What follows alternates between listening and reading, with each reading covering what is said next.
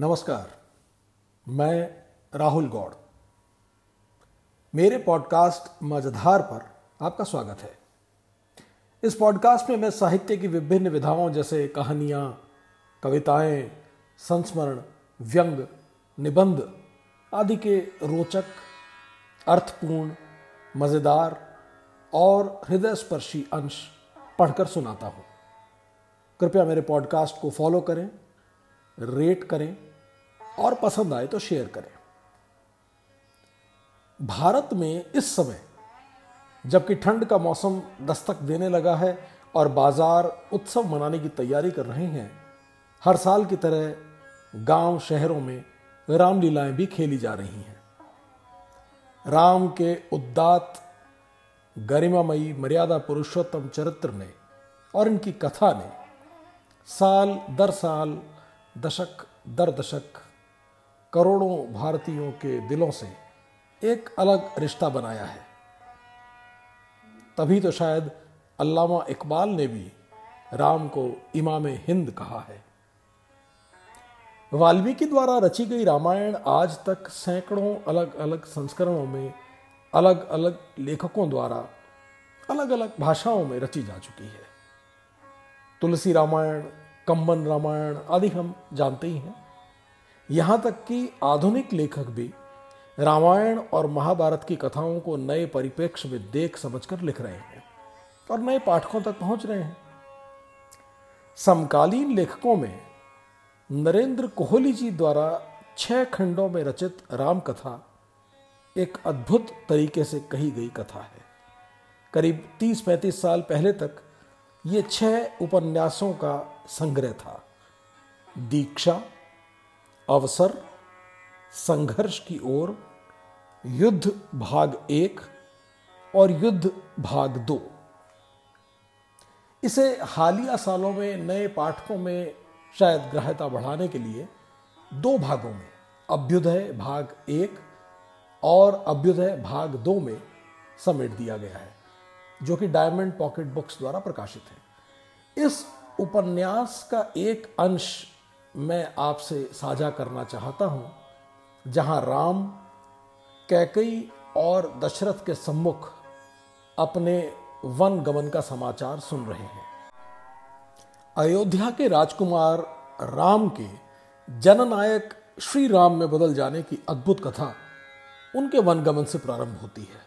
कौन जाने उसी वक्त अगर राम अयोध्या के राजा हो गए होते तो रामायण की कथा लिखी भी जाती या नहीं?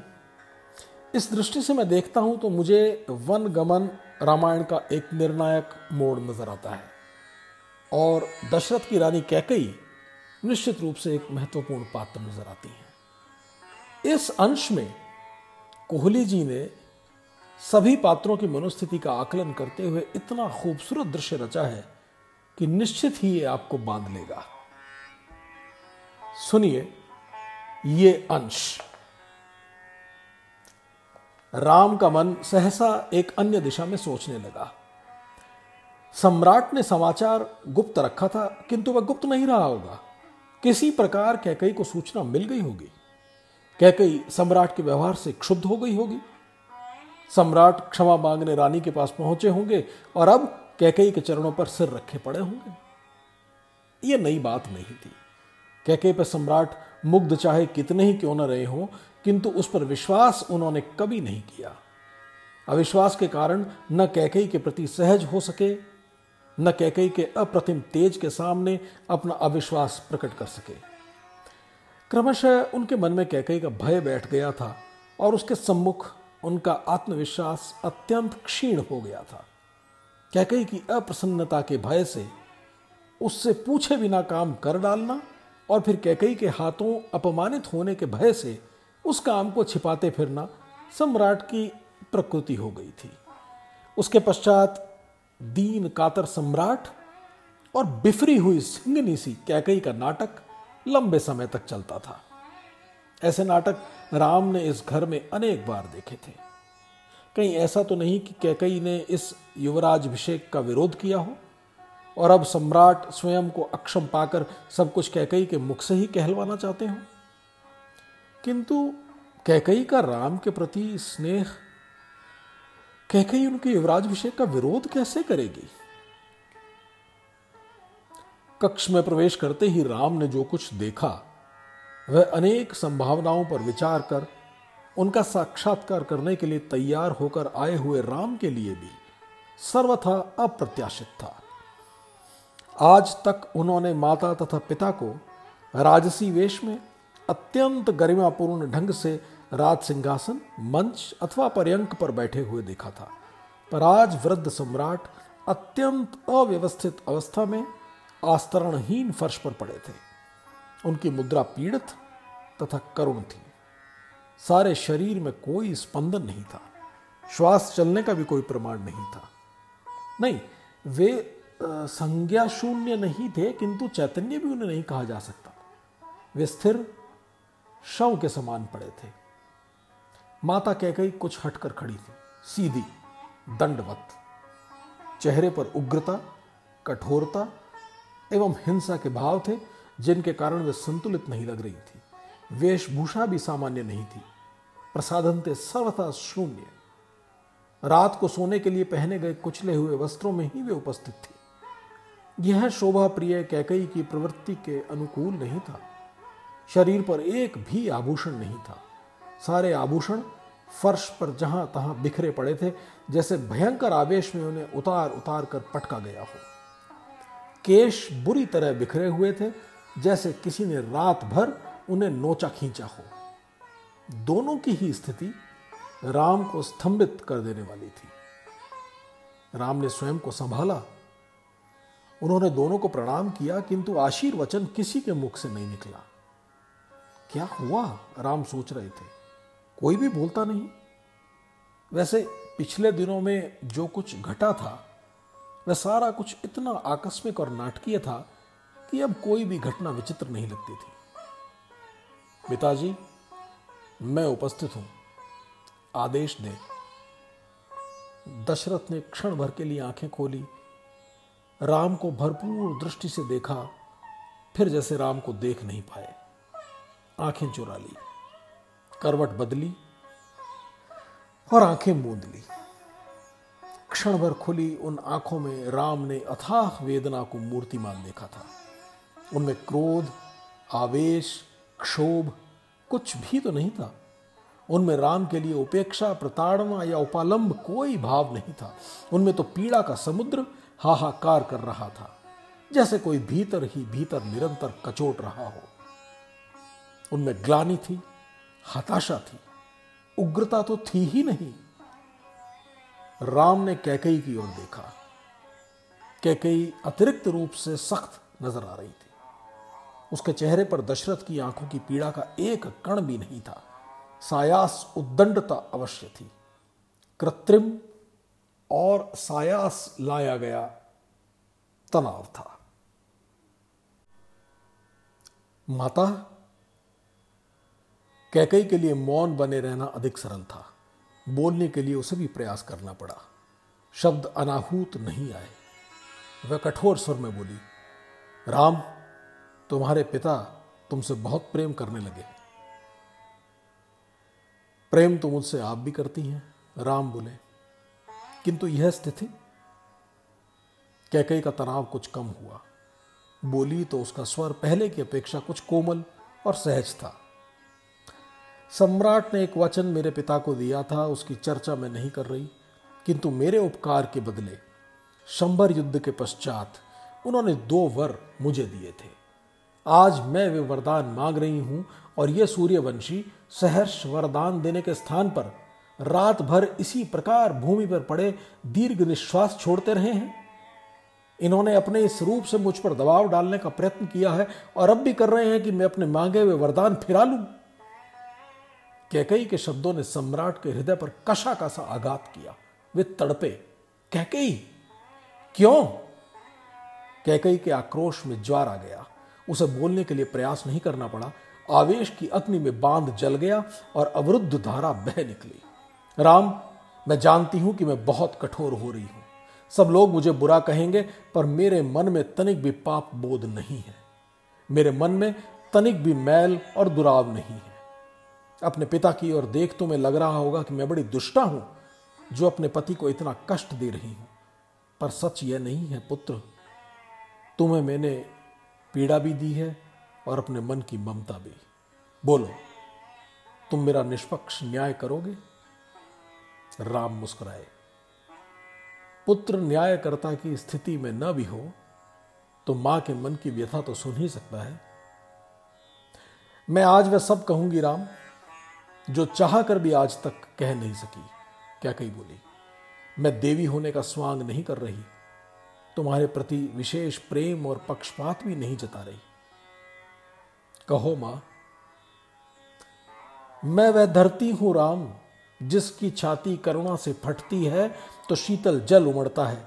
घृणा से फटती है तो लावा उगलती है। दोनों मिल जाते हैं तो भूचाल आ जाता है। आज मेरी स्थिति भूडोल की है, राम। आवेश से कैकई का चेहरा लाल हो गया। मैं इस घर में अपने अनुराग का अनुसरण करती हुई नहीं आई थी। मैं पराजित राजा की ओर से विजयी सम्राट को संधि के लिए दी गई एक भेंट थी। सम्राट और मेरे वय का भेद आज भी स्पष्ट है। मैं इस पुरुष को पतिमान पत्नी की मर्यादा निभाती आई हूँ, पर मेरे हृदय से इनके लिए स्नेह का उत्स कभी नहीं फूटा। ये मेरी मांग का सिंदूर तो हुए, अनुराग का सिंदूर कभी नहीं हो पाए। मैं इस घर में प्रतिहिंसा की आग में जलती, सम्राट से संबंधित प्रत्येक वस्तु से घृणा करती हुई आई थी। तुम जैसे निर्दोष निष्कलुष और प्यारे बच्चे को अपने महल में घुस आने के अपराध में मैंने अपनी दासी से पिटवाया था। मुझे याद है माँ, वह मैंने तुम्हें नहीं पिटवाया था। मेरी प्रतिहिंसा ने सम्राट के पुत्र को पिटवाकर सम्राट को पीड़ित कर प्रतिशोध लेना चाहा था। तब मैं तुमसे घृणा करती थी, तुम्हारी माँ से घृणा करती थी, बहन सुमित्रा से घृणा करती थी। मैं रघुवंशियों से मानव वंश की परंपराओं से प्रत्येक वस्तु से घृणा करती थी। जहाँ तक संभव हुआ, मैंने बड़ा उद्दंड, उच्छृंखल और अमर्यादित व्यवहार किया। केवल इसलिए कि इन सब के माध्यम से मैं सम्राट को पीड़ा पहुँचा सकूँ।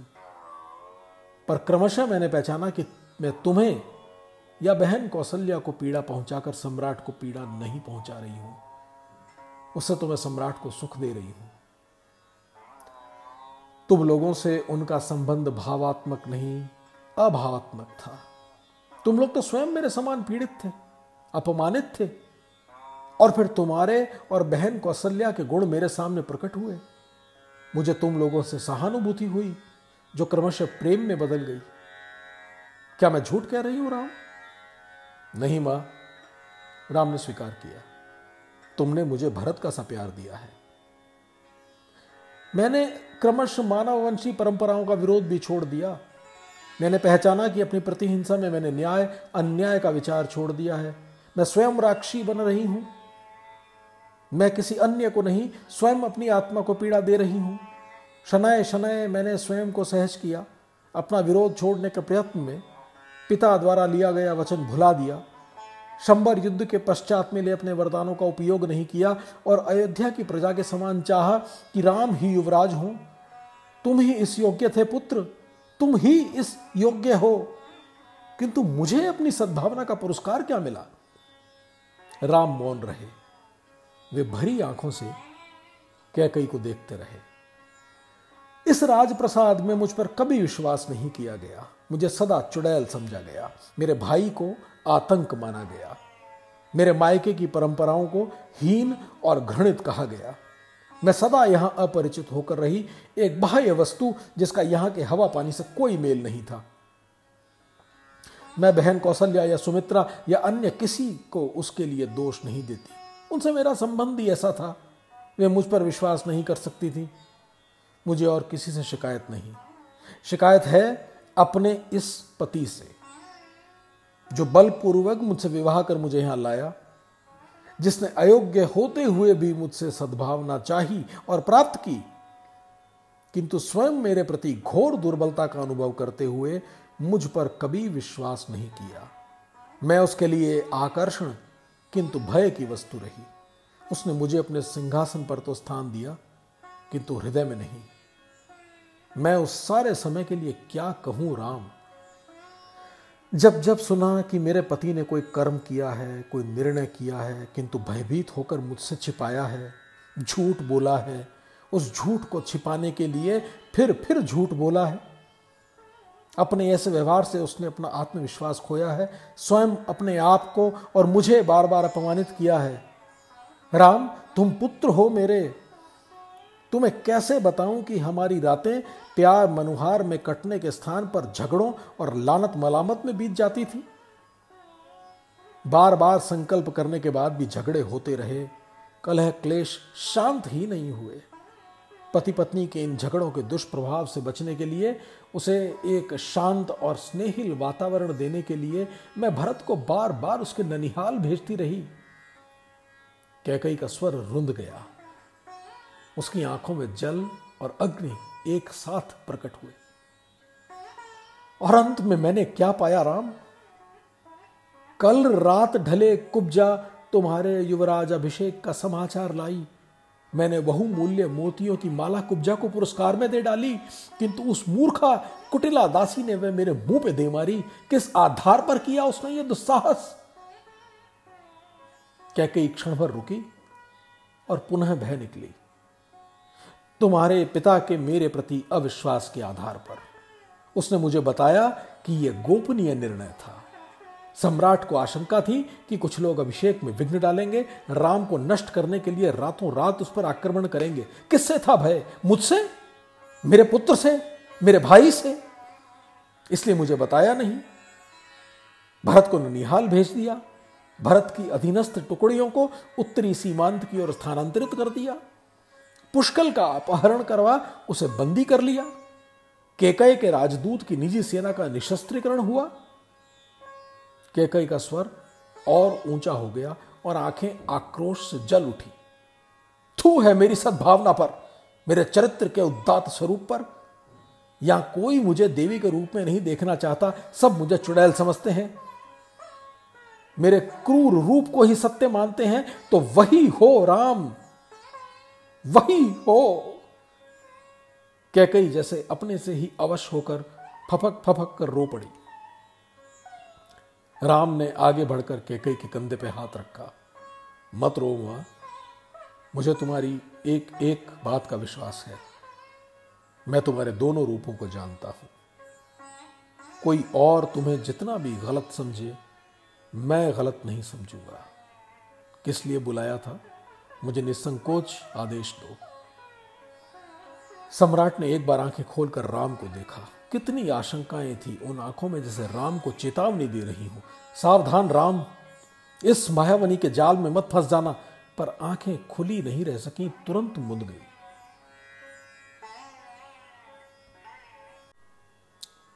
मंथरा, साधारण, संकुचित, अनुदार, मूर्ख तथा नीच चरित्र की दासी है।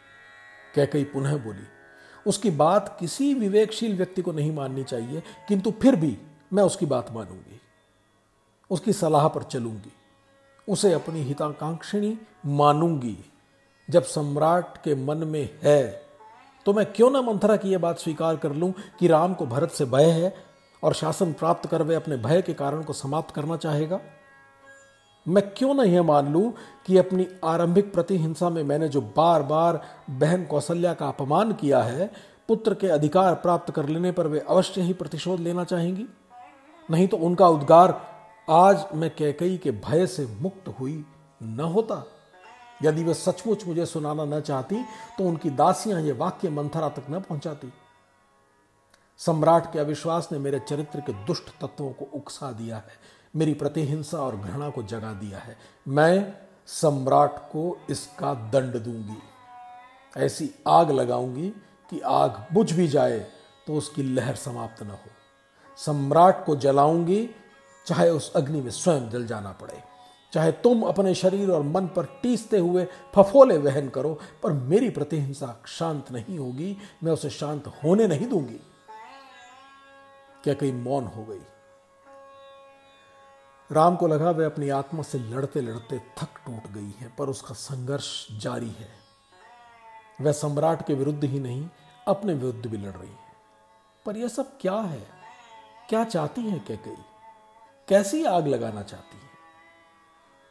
बात पूरी तरह स्पष्ट नहीं थी, किंतु कैकई के वचनों के पीछे निहित प्रक्रिया का कुछ कुछ आभास राम को मिल रहा था। पति पत्नी के इन विग्रहपूर्ण क्षणों में राम को क्यों बुलाया गया था? पिता राम से आँखें क्यों चुरा रहे हैं? कैकई राम को ही क्यों उपालंब दे रही क्या उन वरदानों का संबंध राम से है? मुझे क्या आदेश है? राम ने पूछा। पिता के वरदान पूरे करो। कैकई का स्वर फिर कठोर हो गया था। मेरी क्षमता में हुआ तो अवश्य पूरा करूँगा। कैकई का स्वर फिर से कोमल और करुण हो उठा। मैं जानती थी तुम विरोध नहीं करोगे। इसे मेरी कुटिलता मत समझना पुत्र, किंतु मुझे कहने दो, मैंने किसी को पहचाना हो या न पहचाना हो, तुम्हें पहचानने में मैंने तनिक भी भूल नहीं की है। राम के अधरों पर मुस्कान ही उभरी। राम, मैंने दो वर मांगे हैं। क्षण भर कह कई अपने भीतर की पीड़ा से जूझती रही और फिर कठोरता का कवच ओढ़कर बोली, पहला तुम्हारे युवराज अभिषेक के लिए प्रस्तुत की गई सामग्री से ही भरत का युवराज अभिषेक हो। और दूसरा, तपस्वी वेश में तुम आज ही चौदह वर्षों के लिए वनवास के लिए प्रस्थान करो। राम को अपने भीतर एक झटका सा लगा। क्या यह दुख था? नहीं। शायद यह पूरी तरह दुख नहीं था। था भी, नहीं भी। यह आकस्मिकता का धक्का था। पर यह आकस्मिकता कितनी अनुकूल थी। राम को समझते देर नहीं लगी कि पिता वरदानों का तिरस्कार भी नहीं कर सकते और उन्हें स्वीकार भी नहीं कर सकते। यह उनका सत्य प्रेम था, पुत्र प्रेम था या मात्र कैकई का भय? सत्य प्रेम तथा पुत्र प्रेम में द्वंद्व था या मात्र अपनी सुरक्षा का अंतिम हताश प्रयत्न? वे दुविधा में अस्त व्यस्त असंतुलित, विक्षुब्ध सी अवस्था में पड़े हुए कष्ट भोग रहे थे और कैकई अपने स्थान पर पर्वत सरीखी दृढ़ खड़ी थी। सम्राट ने अपनी आत्मा के संपूर्ण बल को संचित कर अपनी आँखें खोली। कुछ बोलने के प्रयत्न में वे थोड़ी देर बुदबुदाते रहे और फिर कातर वाणी में बोले, मुझे मृत्यु के मुख में मत धकेल कह के ही राम चला गया तो मैं जीवित नहीं बचूँगा। मैं हित करने की उत्कट इच्छा में असंतुलित होकर अनहित कर बैठा। तू भी अपना संतुलन खो बैठी है। भरत का इष्ट करते करते तू उसका अनिष्ट करेगी। सम्राट की वाणी में न तो आत्मबल था, न सत्य का तेज। वे कैकई से याचना कर रहे थे। उसे अपराधी नहीं ठहराने का साहस उनमें नहीं था। वे कैकई से आँखें नहीं मिला रहे थे। कैकई के कृत्य को अत्याचार नहीं कह पा रहे थे। उनकी अपनी अपराध भावना कैकई के क्रूर सत्य से पराजित हो चुकी थी। कैकई द्वारा लगाए गए आक्षेपों को वे मौन मान्यता दे रहे थे। उन्होंने अपने प्रमाद में कैकई के वय, उसके महत्वाकांक्षी, ऊर्जस्वल जीजी विषापूर्ण जीवन के साथ अन्याय किया था। अपने कर्म का कलुष उनके तेज को पूर्णतः मलिन कर गया था। राम के सामने स्थिति पूर्णतः साफ़ थी। सोचने विचारने का न अधिक अवसर था, न आवश्यकता। प्रत्यक्ष जगत विलीन हो गया था। उनके आसपास कुछ भी रह गया था, शून्य, केवल शून्य। और सामने बहुत दूर एक प्रकाश था। कदाचित कोई अग्नि जल रही थी। उस अग्नि में प्रकाश था, आँच थी, जलन थी, पीड़ा थी। उसके अनेक मुख थे। वे मुख निरंतर बदल रहे थे। एक मुख विश्वामित्र का था, एक अगस्त्य का था, अत्रि का था, वाल्मीकि का था, भारद्वाज का था, शरभंग का था, सुतीक्ष्ण का था। और सारे मुखों से निरंतर एक ही ध्वनि प्रस्फुटित हो रही थी। आओ आओ राम आओ। राम उन चेहरों की आँखों में जैसे बंद गए, उनकी भुजाओं में घिर गए उस वाणी से सम्मोहित हो गए। राम का हृदय प्रत्येक आह्वान का उत्तर दे रहा था। मैं आ रहा हूँ। आ रहा हूँ। राम प्रत्यक्ष जगत में लौटे। उनके भीतर अनेक प्रश्न उठ खड़े हुए थे। यह वरदान है या शाप? अब तक राम की चिंता थी कि अभिषेक को टालकर वन कैसे जाएँ, कैकई ने उनके लिए अवसर उपस्थित कर दिया था। पर यह संभव कैसे हुआ? कैकई राक्षसी है या देवी? क्या समझे राम?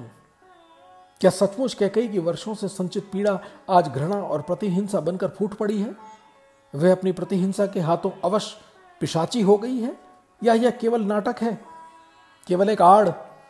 और सच यह है कि कैकई का बर्बर केकय रक्त अपने अवांछित, अनाकांक्षित पति, अपनी सपत्नी, अपने सौतेले पुत्र सबके प्रति शत्रुता का निर्वाह कर रहा है? क्या कैकई मात्र भरत को राज्य दिलवाने के लिए रघुकुल की परंपराओं को खंडित कर, उसकी मर्यादाओं को नष्ट कर, अपने पति को असहनीय यातना, अकल्पनीय पीड़ा दे रही है? क्या सम्राट की आशंकाएँ सत्य हुई? क्या यह कैकई की योजना है कि राम वन चले जाएँ तथा उनकी अनुपस्थिति में असुरक्षित, असहाय दशरथ निराशा और हताशा में प्राण त्याग दें? क्या कैकई तैयार है कि स्वार्थ अथवा प्रतिहिंसा के हाथों अपने सौभाग्य को अग्निसात हो जाने दे? या वह मात्र विवेकहीन विक्षिप्त कर्म कर रही है? भविष्य की बात सोचने के लिए उसके पास बुद्धि ही शेष नहीं है। राम निर्णय नहीं कर पाए। कैकई का कौन सा रूप वास्तविक है? पर इस समय तो कैकई वही चाह रही है जो राम के मन का अभीष्ट है। उनका मन अज्ञात ही उसके प्रति आभार से अप्लवायित हो उठा। उनकी दुश्चिंता मिट गई। वे तैयार थे कि मुक्त मन से पिता से आग्रह करें कि पिता अपने वचन का पालन करें। राम चौदह वर्षों तक तपस्वी वेश में वनवास करेंगे। पर चौदह वर्षों का वनवास क्यों? वर्ष दो वर्षों का क्यों नहीं? क्या क्या कई समझती हैं कि चौदह वर्षों का समय इतना लंबा है कि इस बीच सम्राट का देहावसान हो जाएगा और भरत अयोध्या में अच्छी तरह अपने पैर जमा लेगा तथा अयोध्या के लोग राम को भूल जाएँगे? हाँ इतना समय पर्याप्त था। कैकई की मुद्रा कुछ और कोमल हुई। पुत्र, तुम्हारे प्रेम के कारण सम्राट कभी अपने मुख से तुम्हें वन जाने के लिए नहीं कहेंगे। दूसरी ओर, अपने सत्य के मुखौटक के कारण वे वरदानों का तिरस्कार भी नहीं करेंगे। अब निर्णय तुम्हारे ऊपर है। राम क्या कहते? महत्वपूर्ण यह नहीं था कि वे पिता के वचन की पूर्ति के लिए वन जा रहे हैं। या कैकई की इच्छा पूर्ति के लिए। बात केवल इतनी थी कि उनके पास यही एक अवसर था। यदि वे चूक गए तो फिर यह अवसर कभी नहीं आएगा। पिता में यदि रंच मात्र भी आत्मबल जाग उठा और उन्होंने कह दिया कि वे कैकई को वरदान नहीं देंगे राम वन नहीं जाएँ, तो फिर राम की चिंता पुनर्जीवित होकर पिशाची सी उनके मार्ग में आ खड़ी होगी।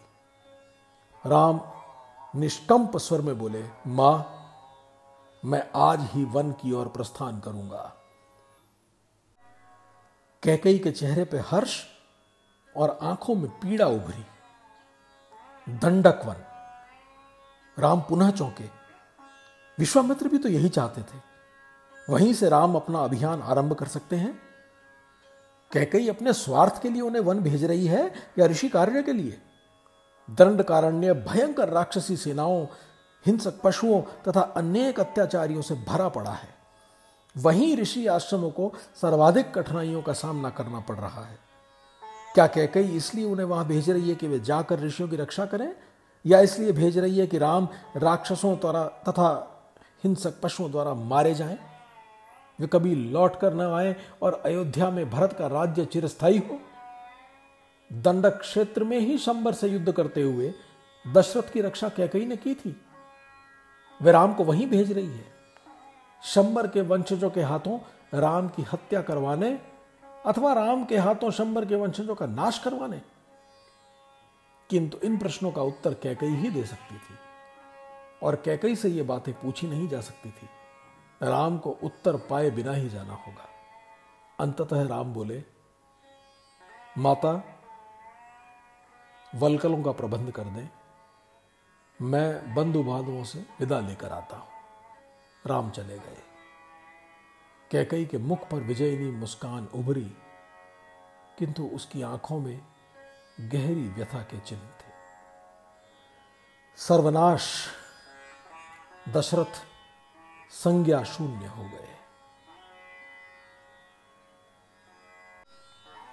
तो यह था नरेंद्र कोहली के उपन्यास अवसर। का एक रोचक अंश। मैं आशा करता हूँ आपको पसंद आया होगा।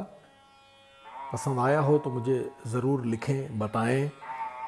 मेरा ईमेल आईडी है Rahul ji Gaur at gmail dot com R A H U L J I G A U R at gmail dot com अगली बार फिर किसी रोचक अंश के साथ आपके सम्मुख उपस्थित होऊँगा। तब तक के लिए आज्ञा दीजिए। नमस्कार।